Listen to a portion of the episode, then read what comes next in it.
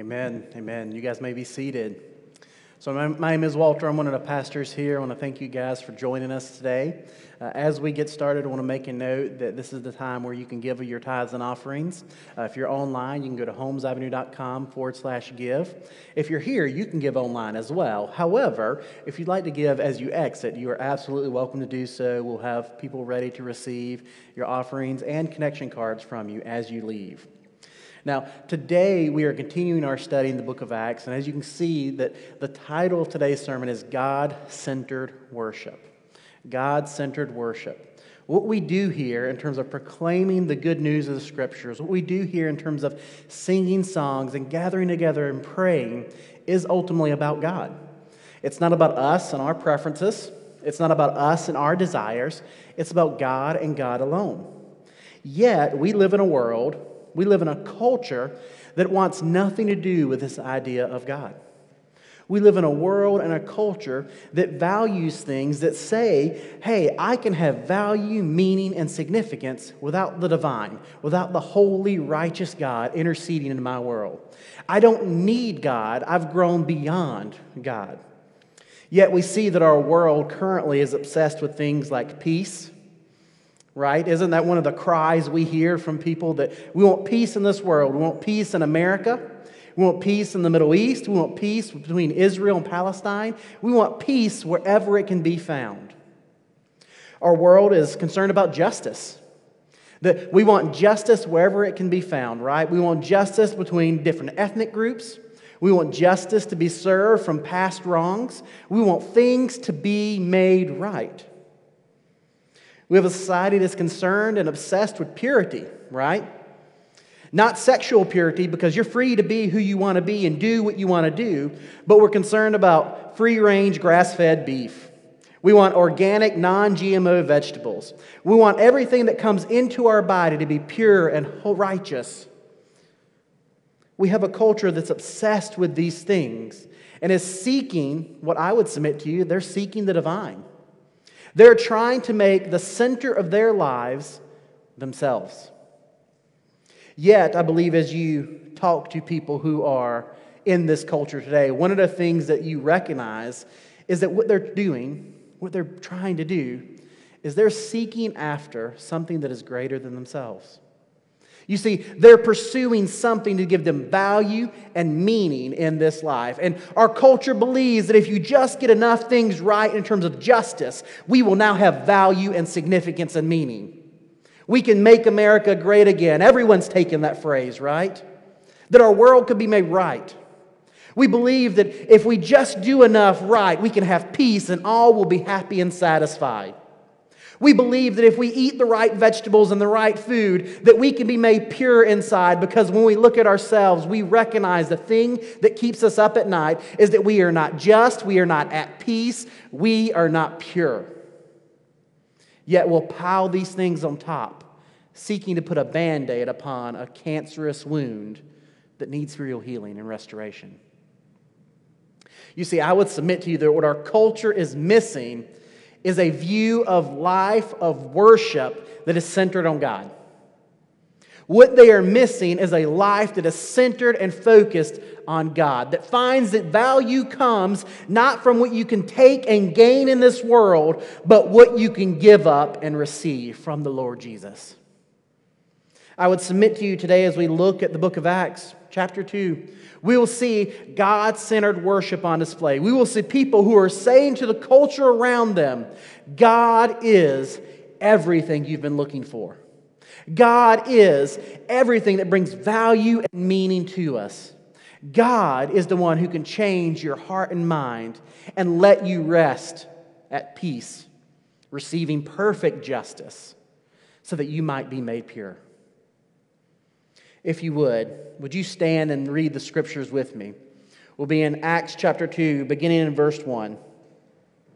The word of the Lord says, When the day of Pentecost arrived, they were all together in one place. And suddenly there came from heaven a sound like a mighty rushing wind, and it filled the entire house where they were sitting. And divided tongues as a fire appeared to them and rested on each one of them. And they were all filled with the Holy Spirit and began to speak in other tongues as the Spirit gave them utterance. Now there were dwelling in Jerusalem Jews, devout men from every nation under heaven. And at this sound, the multitude came together, and they were bewildered because each one was hearing them speak in his own language. And they were amazed and astonished, saying, Are not all these who are speaking Galileans? And how is it that we hear each one of us in his own native language? Parthians and Medes and Elamites and residents of Mesopotamia and Judea and Cappadocia, Pontus and Asia, Perga and Pamphylia, Egypt and the parts of Libya beyond, belonging to Cyrene, and visitors from Rome, both Jews and proselytes, Cretans and Arabians, we hear them telling in our own tongues the mighty works of God. And all were amazed and perplexed, saying to one another, What does this mean? But others, mocking, said, They are filled with new wine. If you would, let's go to the Lord in prayer. Father, today, what we are seeking is you. That I know that perhaps everyone listening who is here, who's watching online, would perhaps not acknowledge that. But what we see, Lord, is that ultimately we're trying to find you. Whether we're looking for you through earthly rituals, whether we're looking for you through religious connotations, Father, whatever it is we're doing, what we need is you and you alone. So today, Father, would you remove the scales from our eyes? Take the blinders off of us and let us see you in your holiness and your righteousness. Let us see you in your purity. Let us see you in your beauty and majesty, Father so that we might see ourselves in light of you and recognize that we are in desperate need of a Redeemer. Father, let us today see that that Redeemer's name is Jesus, that His is the only name that will save, and it is through Him that we can find propitiation for our sins. Father, we are thankful for all that you're doing in our lives and in this world. And we're most thankful for you bringing people to yourself so that we might see, hear, and respond to the glory of your name and see our lives transformed by the power of the gospel. Father, we pray these things in the strong name of Jesus. Amen. So, as we begin today, our first point here is that the Spirit empowers us. The Spirit empowers us. Look with me, beginning with verse 1.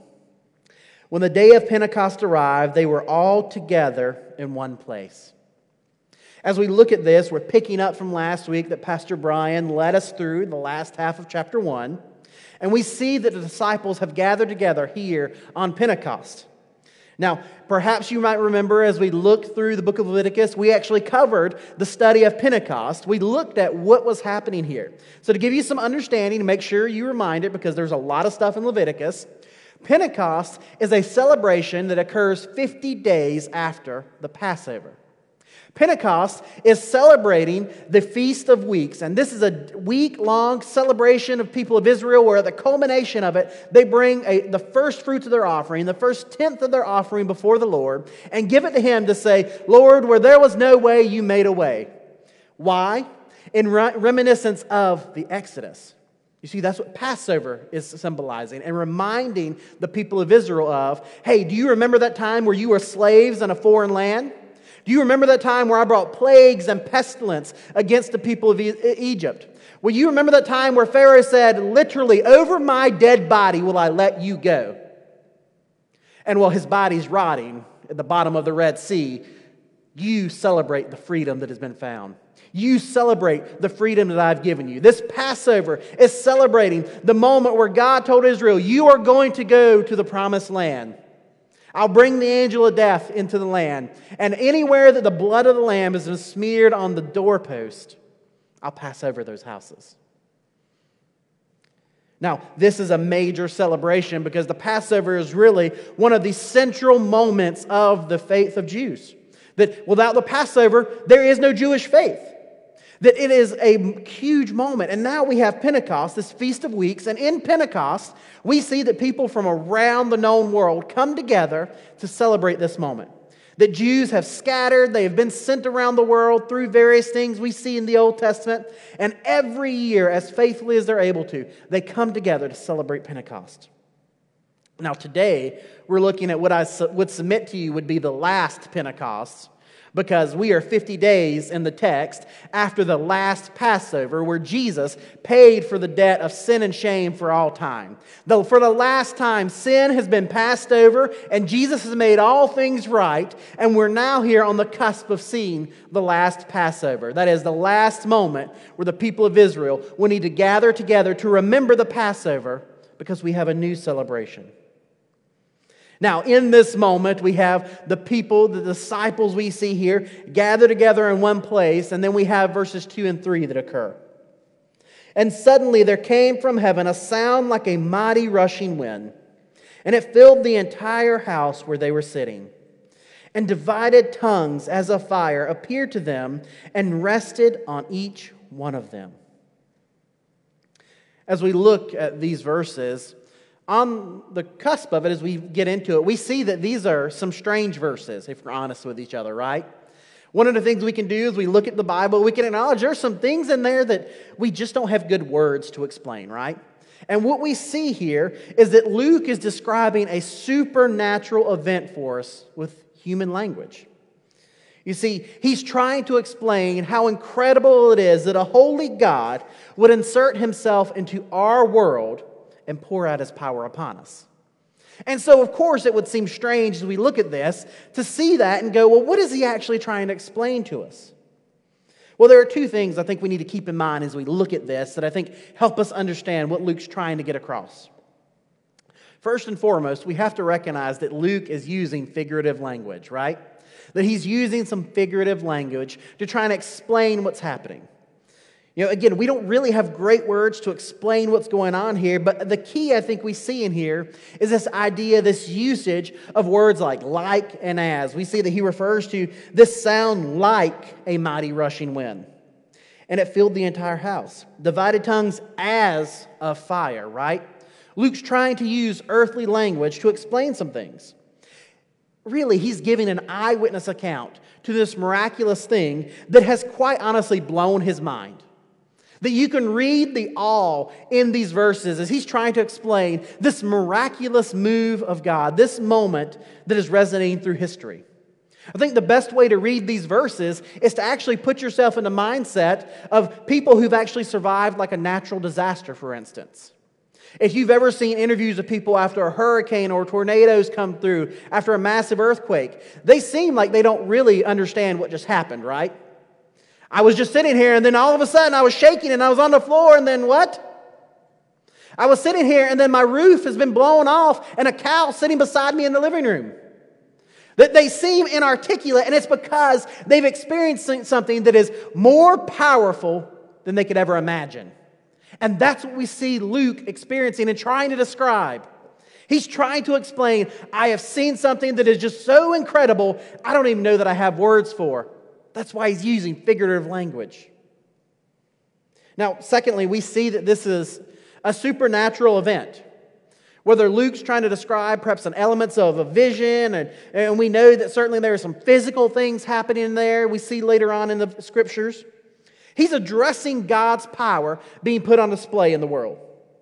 What we see is the infinite, a holy, righteous God making himself known in a finite world. That is, people like you and I who really don't have a sense or understanding of the divine, the holy, the righteous.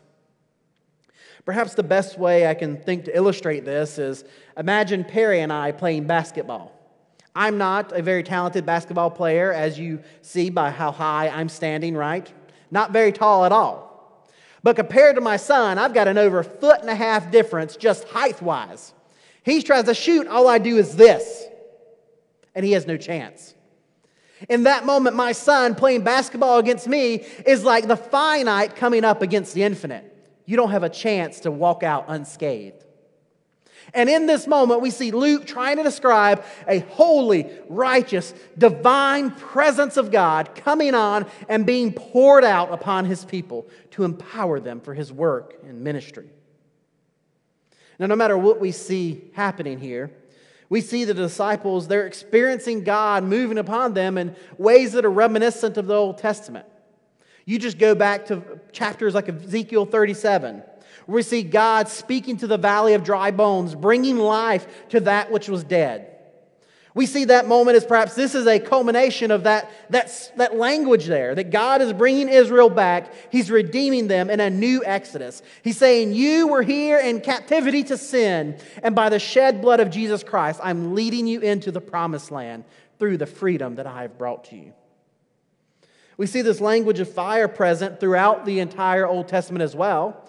Just look back at the Exodus passage, right? As we look back at the book of Exodus and we see the people of Israel leave the promised land, what does God do? leave Egypt going to the promised land? What does he do? They're guided by a pillar of fire.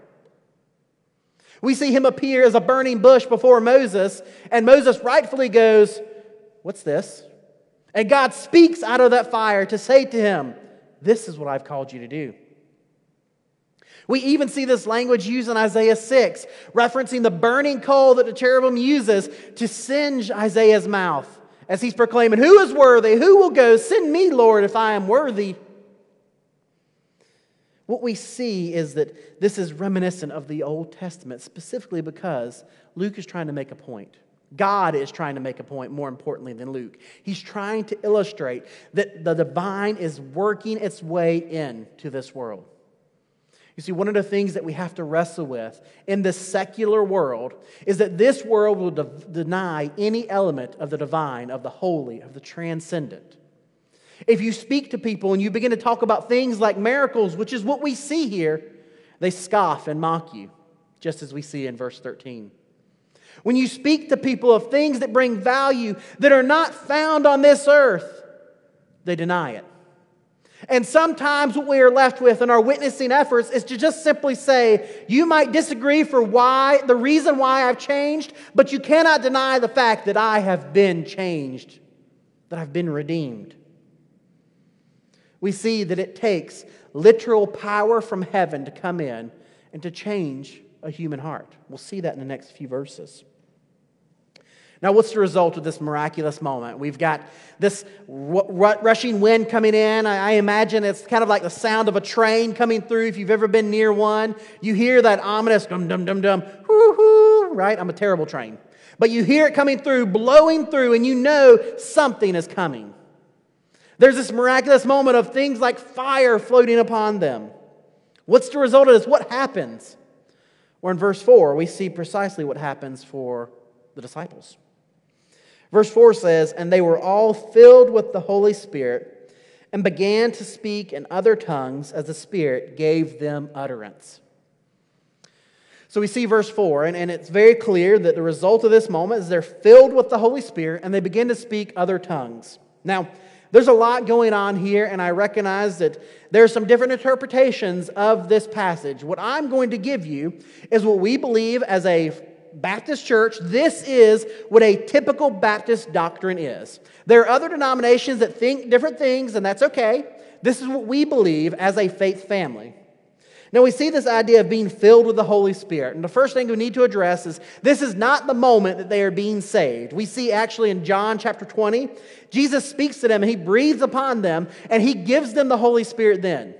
That we see that redemption has come after his death, burial, and resurrection, that they are indwelt with the Holy Spirit. They have been believers, the Spirit has come upon them, they are repentant, regenerate believers of God several chapters earlier. Now, in that moment, this moment in particular, this is the receiving of power from the Spirit to carry out Jesus' command to witness. Remember, all the way in chapter 1, right here, as we were addressing this, he said, I'm going to give you power to be witnesses. This is that power he's bringing. Now, we look at this and we think, well, does this mean that there's things like the baptism of the Holy Spirit? Do we believe things like that? No, we don't believe those things, though certainly other denominations do. What we see here, rather, is that this is the beginning of the church as we know it. And their experience right here is different than the rest of the church that we see throughout history. You see, by it occurring this way after Jesus' death, burial, resurrection, and ascension, He's able to mark a dividing line in history of the old has passed away, the new has come.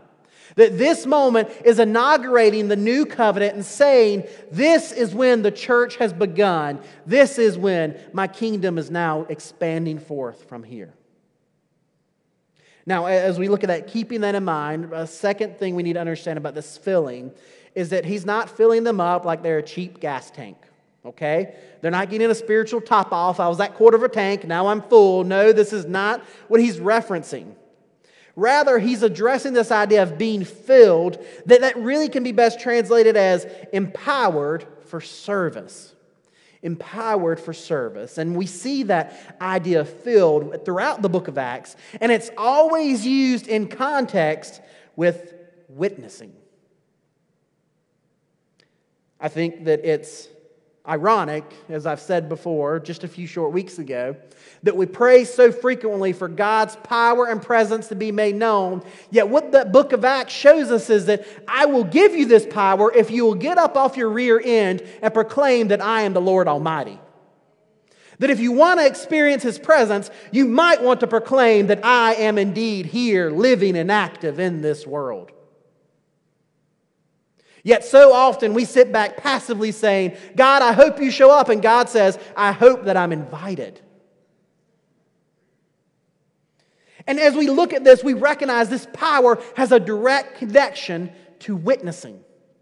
That if what we're doing is not about making the name of Jesus made known, he's not going to show up because it's not his party.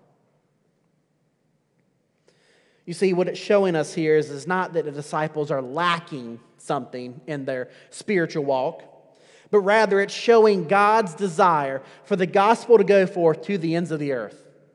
God is doing something miraculous during the time of Pentecost when the nations have come to Israel.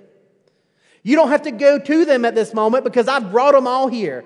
Represent- representatives from every known tongue. Those verses that I read earlier as we look in the next section, that long list of places and people, you, you glazed, your eyes glazed over there. You weren't paying attention. That's okay. It's a long list. But here's what it actually means. If you look back that, you can chart these on a map, okay? If you look back at the ancient Roman Empire, the world that they're living in, representatives from all part of the known world at that time are there. Every stretch of what we would know of people at that time is represented. Now, certainly it's not the entirety of the whole world, right? That they haven't gone very far outside of the Middle East, right, at this point, in terms of the Roman Empire and such. But as Luke is writing to the Jewish people, he's saying, hey, everywhere that there is a Jewish believer, there's representation here, right now. See, God is doing this in a significant way so that his witness, his glory will be made known. Now, there's something else that's happening here that they begin to speak in tongues, and this one is again rather controversial depending upon the denomination that you've been in or are a part of. You see, this language of tongues that uses the word glossa in the Greek. That you don't need to know that beyond that it can be used to perhaps mean a heavenly language that requires an interpreter. We see Paul use it in that way in 1 Corinthians 13, that chapter of love, right? If you speak the language of the heavens, of the angels, right, but have not love, it's meaningless and worthless. He uses it in that way in 1 Corinthians 13. Yet, here in the context it's used, he's speaking to human languages. Simply put, the disciples are speaking earthly languages that they don't know in order for the gospel to reach people far from God. That what we see happening is that these are normal Galileans who really know Hebrew, they know Greek, and they know Aramaic. That is it. And that means they are perhaps really well educated. There are people represented from Asia, from Africa, from as far as perhaps Europe. Languages that they couldn't know. And so, as the Spirit fills them in this miraculous moment to bring the church into being, they begin to speak these known languages. Now, we'll see later on in the passage again that we have people from all over the world, and there's a reason why God does it this way. So, as we see here, the Spirit empowers us. It brings meaning and significance to us. It changes who we are. Now, as a result of that change, we have to do something, right? God didn't just perform this miraculous moment for them to say, That's great, let's go to Golden Corral after this. What he did here is that he brought power for a specific purpose. You see, that specific purpose was for worship. You see, the Spirit calls us to worship. The Spirit calls us to worship. That's our second point here. I'm going to use this quote that I'm about to say over and over and over during our time together. It's from John Piper. I said it a few weeks ago, but this is really perhaps the, the key statement I think we can find in the book of Acts.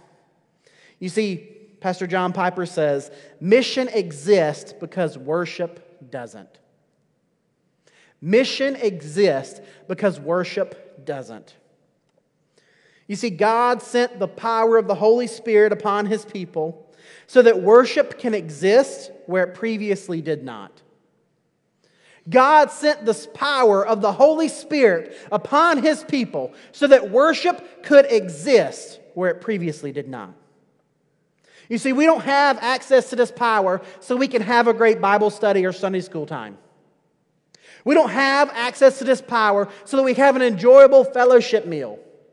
We don't have access to this power so that we can sing songs that we like. We don't have access to this power so that we can just proclaim a good message. No, we have access to this power for one reason and one reason only so that worship can begin to exist where it did not. We have power for one thing and one thing as only, and that is so that the gospel can transform human life. We have power so that the gospel can go forth and change the human heart and make us live. You see, the point of this power, the presence of God, the filling of the Holy Spirit, is not so that we sing a few songs and walk out putting something on Instagram about how holy we are. The point is that we proclaim the good news of a man who died upon the cross for our sin and shame so that we may have life eternal. If you're here for any other reason than that, repent of your sin, Satan. There is no other purpose for us to gather together. There is no song we sing that is holier than God and His glory. There is no part of our building or what we do that is greater than God and His glory. Everything we do exists for God and His kingdom and His glory. I said this to Brother Fred just this past Friday, and I'm going to get myself in trouble, and it's fine. Fred's got my back. What I said was if it would take our congregation dying and closing our doors for the gospel to run unhindered in our community and awaken souls to the good of God, then kill us tomorrow. Take us today, in fact. That the point of why we exist is so that the gospel may transform lives, and anything we put above that is an idol. I don't care how long you've sat in that seat. I don't care where your mama went to church here. What matters is Jesus and Jesus alone. Anything else is an idol from hell itself. You see, we see the Spirit of God move upon His people, and what happens? Worship happens. Look with me at verse 5. In verse 5, it reads Now there were dwelling in Jerusalem Jews, devout men from every nation under heaven. And at this sound, that sound of the Holy Spirit rushing in, the multitude came together and they were bewildered because each one was hearing them speak in his own language. You see, we've said that the Pentecost, this time of God bringing his nations together, was so that he could see the gospel go forth. And we see that there are people here from every nation. There are Jews who are living here in Jerusalem who have come from all over the world.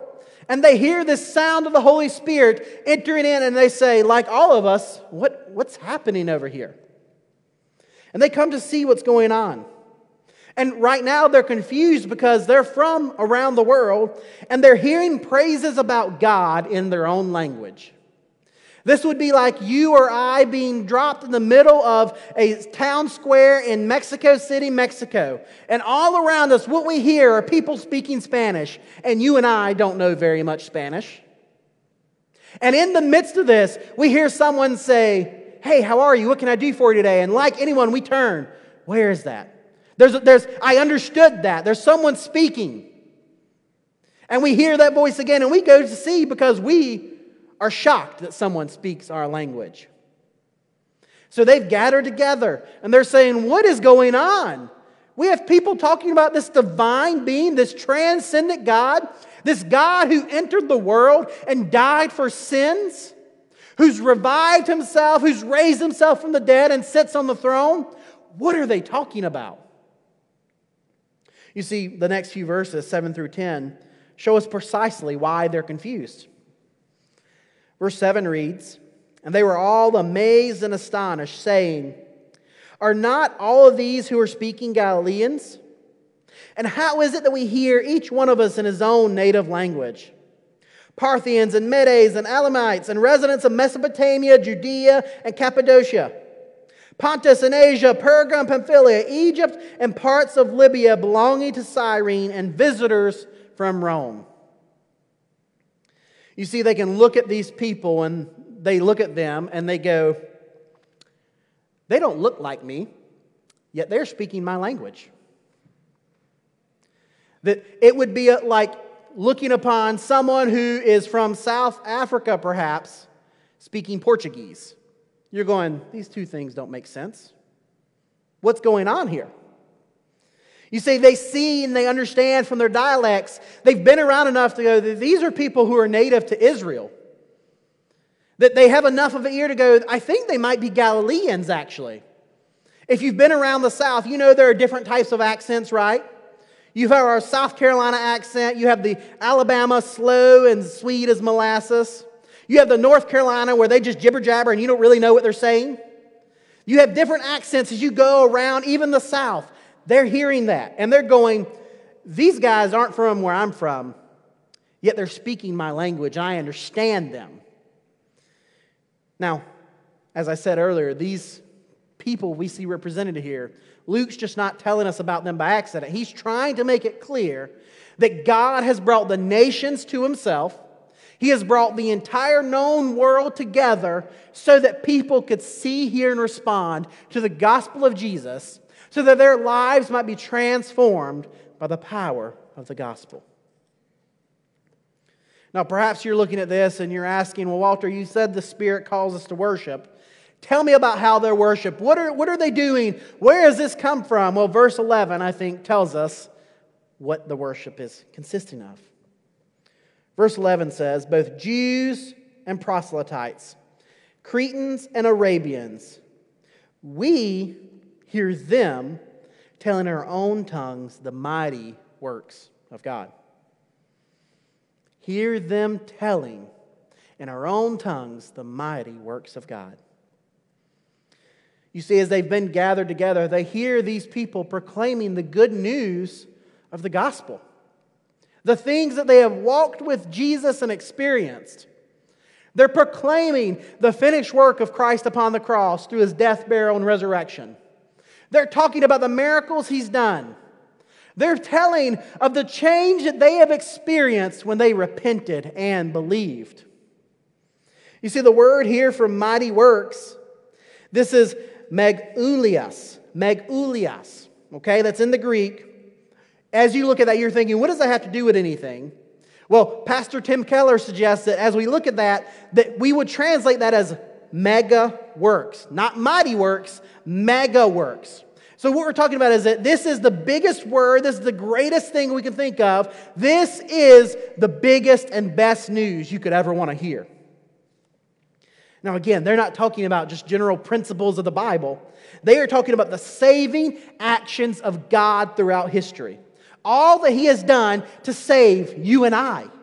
You see, they proclaim about Jesus and this incarnation where God comes to earth and becomes man. They're proclaiming about the atonement where Jesus would make the perfect final sacrifice to pay for our sin and shame so that we could have life eternal, so that we could find forgiveness, we could finally find peace, justice, and hope. He proclaims about the resurrection. Jesus having power over life and death. This is why we believe God is who He says He is, because He brought Himself back from the dead, and that's a heck of a magic trick. That when you look at this, you understand God certainly has to be who He says He is. This is why we believe. You see, they're trying to make clear that we live in these specific ways. We do these certain things because we are saved, not in order to find salvation. It's such a contrary call to the culture around them, around us, that we are saying we live in a way that is pure. We live in a way that is just. We live in a way that is righteous and peaceful. Not because we're trying to pursue salvation, but because we have been saved. You see, they are worshiping in a way that changes the story that people around them see. Even in here, I would have to pick a little bit with their translation of telling. Uh, other uh, different versions of the Bible as we look at verses NIV or NIV, or ESV or King James, right? There are lots of different translations. Many others actually translate it as declare, right? It's not often I have problems with the ESV. This is one because they're not just telling casually, like you and I, like, hey, did you catch the Braves game last night? No, they are proclaiming before the gathered people God is real and He has changed my life. See, this word declare is better because they're just not informing them about a new opportunity. Hey, if you live in this way, you too can find peace and righteousness and hope. No, they are saying that they know the way, truth, and life, and His name is Jesus. I also need to note that they use the word them. In the Greek, it means them. I don't know that you were expecting that, right? But the word them means them. It's a plural word referring to people over there. We would say it as, hey, all them over there. When they say them, we look at this, and really, I think as we look at this section of Scripture, we usually think of as someone standing up and proclaiming a sermon, right? We, we see that later on, just a few minutes later, perhaps, from Peter. But rather, what we see here is that there are multiple people, perhaps the full gathered body of disciples, all 120 of them, who are speaking and proclaiming the goodness of God. Maybe some of them are praying out loud before God and before the people. Maybe some of them are reading scriptures. Remember, they have the Old Testament at this point, and they're reading the different passages in the Old Testament that point to the coming Messiah and the fulfillment of all these promises and prophecies through Jesus. Maybe they're praising God in song, singing the Psalms themselves, telling about the goodness and glory of God. That even this idea of mighty works that we see here, it really gives us a, a, suggestion, a connotation, as we see it used in Scripture, of worship and praise. So God has moved, He has brought His Spirit upon His people, and their response is to worship and proclaim of His goodness. And so here we're in this moment, and we have a worship service that is broken out before the nations. We see in verse 11 that we've got Jews and now Gentiles gathered together. People from around the world are now listening. You see, God has told his people throughout the Old Testament that we are to display the glory of God to the world and bring them together to worship him. That's why back in Genesis chapter 12, he says to Abraham, Your descendants will be innumerable. Those stars in the sky, you can't count them. You'll have more than that. The grains of sand on a stand, you can't count them because your descendants will be those from all generations that repent and believe. What we see here is the culmination of that promise to Abraham, where God is saying, This gospel is going to go to the entire world, and people through all generations for the rest of history proclaim the name of Jesus above all names. Now, it's important for us to look at this and understand something here, something we have to just rest upon for a moment. We have to understand this idea that evangelism is tied to worship. Evangelism, proclaiming the gospel, is tied directly to worship. You see, we don't just share the gospel so they can understand this gospel intellectually, as if we could list enough facts Uh, about the historicity of the Bible and about the truth of the scriptures, as we could just list these facts and we get enough of them, their heart will change and they'll repent of their sin and they'll believe. No, we are proclaiming the good news so that they can have a life transformed by the gospel. We see them transformed from sinful, selfish people who are rebelling against God into someone who is worshiping God with their heart, mind, soul, and strength. With all of their life, they would worship God. This brings me to a question, one that I need us to rest upon and really wrestle with for a moment. Do you view evangelism as a time to worship, or do you view it as a burden, as something that you just need to do? Because I found that in my own heart, in my own life, that far too often I view it as just something that I'm obligated to do.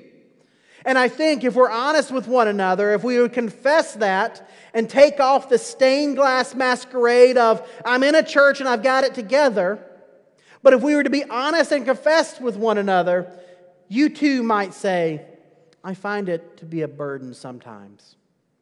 And that's not a reflection of the message, that's a reflection of our heart. If you feel that way, would you maybe give me a head nod, right? That you feel that? I see subtle head nods, right? Like you're not at a point where you don't nod. That's fine. But you, you, you get it. You see what we're saying. The rest of you who didn't nod, you're lying, and we know you feel the same way. Some of us are holier than you. But here's the reality what that says is that there's a problem within us, not a problem with the message. It's clear that they looked upon this moment as an opportunity to worship through proclaiming the good news of a risen Savior. It's clear as we look through the scriptures that God views worship as an opportunity to proclaim the good news of a risen Savior. What about you and I? What about you and I? Have we approached our time of worship today as an opportunity to proclaim to the world, to demonstrate with our lives and with our voices that we believe wholeheartedly in this risen Savior? Or have we showed up content with our get out of hell free card, merely wanting to say, I was here and I gathered with the saints? You see, one of those is reflective of the goodness and glory of God, the other is the reflection of our sinful, corrupt hearts. How we can take good things that God has given us and turn them into idols before Him. Hear me say this you can make church attendance an idol. If the only reason you're here is so that you can say you've gathered with the saints, it's an idol. But if you're not here to worship God and the rest of y'all, that's fine. But if you're not here to worship God because you have been transformed by the power of the gospel, you have made this church an idol.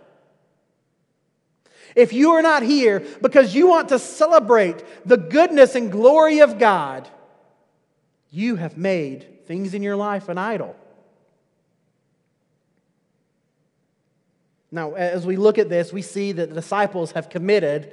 They have said that we are going to put God on display, that we are here because He has filled us with His Spirit so that we could witness about Him and His glory.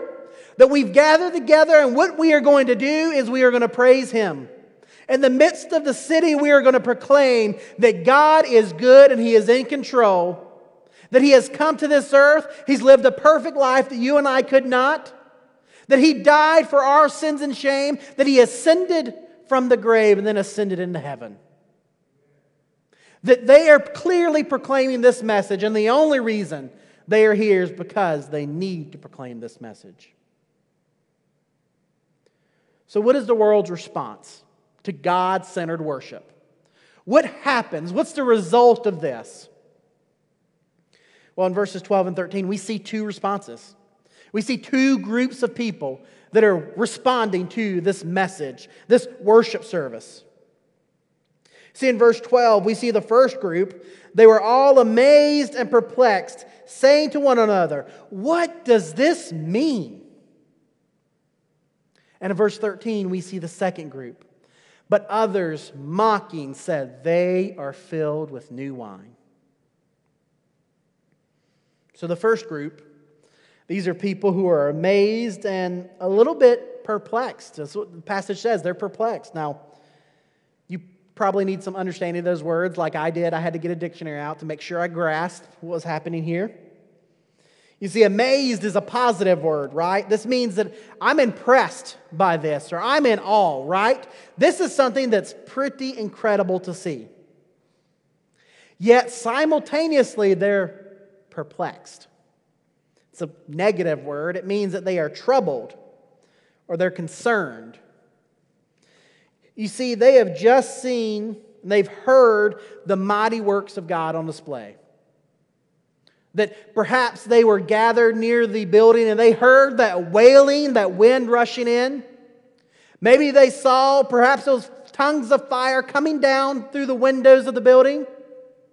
And they've gathered together to go, What on earth is happening? And then these people come out and they're telling of the work, the finished work of Jesus upon the cross in my own language when they're not from the place I'm from. You see, their response is this conviction that what I hear might be true and what I believe might be wrong. You see, they can see that God's presence is among his people and that he's living and active in his world. You see, there's power present because, and we see that, there's power present, and because we as humans have tried to write our story without God in it, we have a hole in the story. You know, Shia LaBeouf said just a few years ago, as he was talking about his life, he said, You know, I'm really struggling with things like depression and, and these things, and they just weigh upon me. And I, I just really feel like if I can do enough, if I can do, feel enough, if I can experience enough, that I can fill this hole that I have in my life. And, you know, I haven't found it yet, but I'm going to keep on looking because it's got to be answered. The answer that's out there that can fill this hole in my life, it's got to be there. He said this in the middle of an interview to a non believer. He's not a believer. And yet, this man who we would look upon and saying is perhaps rich and famous and would have many things that the world will say bring satisfaction says, I haven't found the answer yet. There's a hole that I have, and I'm struggling because I know that it's there, but I haven't found that which will fill it. You see, what Shia LaBeouf has failed to recognize is that there is something, there is someone that will fill that hole. That conveniently, that hole is a cross shaped hole in our heart that can only be filled by the spread arms of our Savior, taking his place in the rightful seat on the throne of our hearts. You see, if we're honest with one another, we have felt that same pain. Maybe you feel that same pain. We felt that conviction that there is something, there is someone greater than us who is out there, and He is calling to us so that we might have that hole filled. You see, these people proclaim what does this mean? And what they are asking is, how do I experience, how do I find this salvation that you're telling me you've received? They're recognizing that hole in their heart can only be filled by something, by someone greater than themselves, and his name is Jesus. Yet we see others who reject this same message they scoff and they mock the disciples. You know, it says that they are filled with new wine. They think they're drunk. They think they're crazy. They think that they are just enjoying the time they have left as we all cruise down the river to death and eternal annihilation.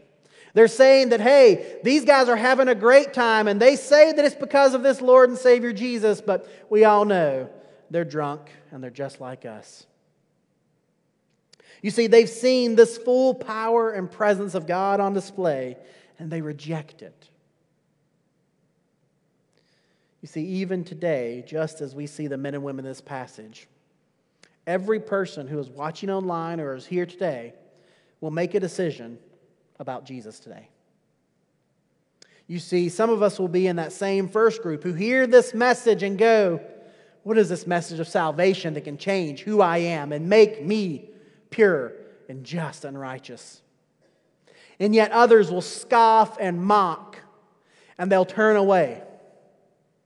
Yet the end result is that in the wee hours of the night, the first group will wake up and will be comforted by the truth of their Savior, who's their anchor in the storm and will be with them through this life and into the next. While the second group will sit up and wonder is this all there is? Is this all that I'm going to have? Is this what this life is really about? You see, ladies and gentlemen, I will submit to you that this life is not about the pursuit of how righteous or how just or how pure we can be. Rather, this life is about the one who created us to know him and know him intimately. His name is Jesus, and you too can know him today. In the next few minutes, we'll have a time of, of prayer and just really silent wrestling with the truth of the scriptures. That we'll have opportunity to repent of our sin, whatever our sin may be, right? For some of us, repenting of our sin for the first time because we're confessing Jesus as our Lord and Savior today. For others, it's repenting of sin and shame that we've committed, perhaps patterns of sin and shame that we walk in, but we strive every day to be free of because God is glorious and good. And others today may be convicted of things that they have set before Jesus as idols.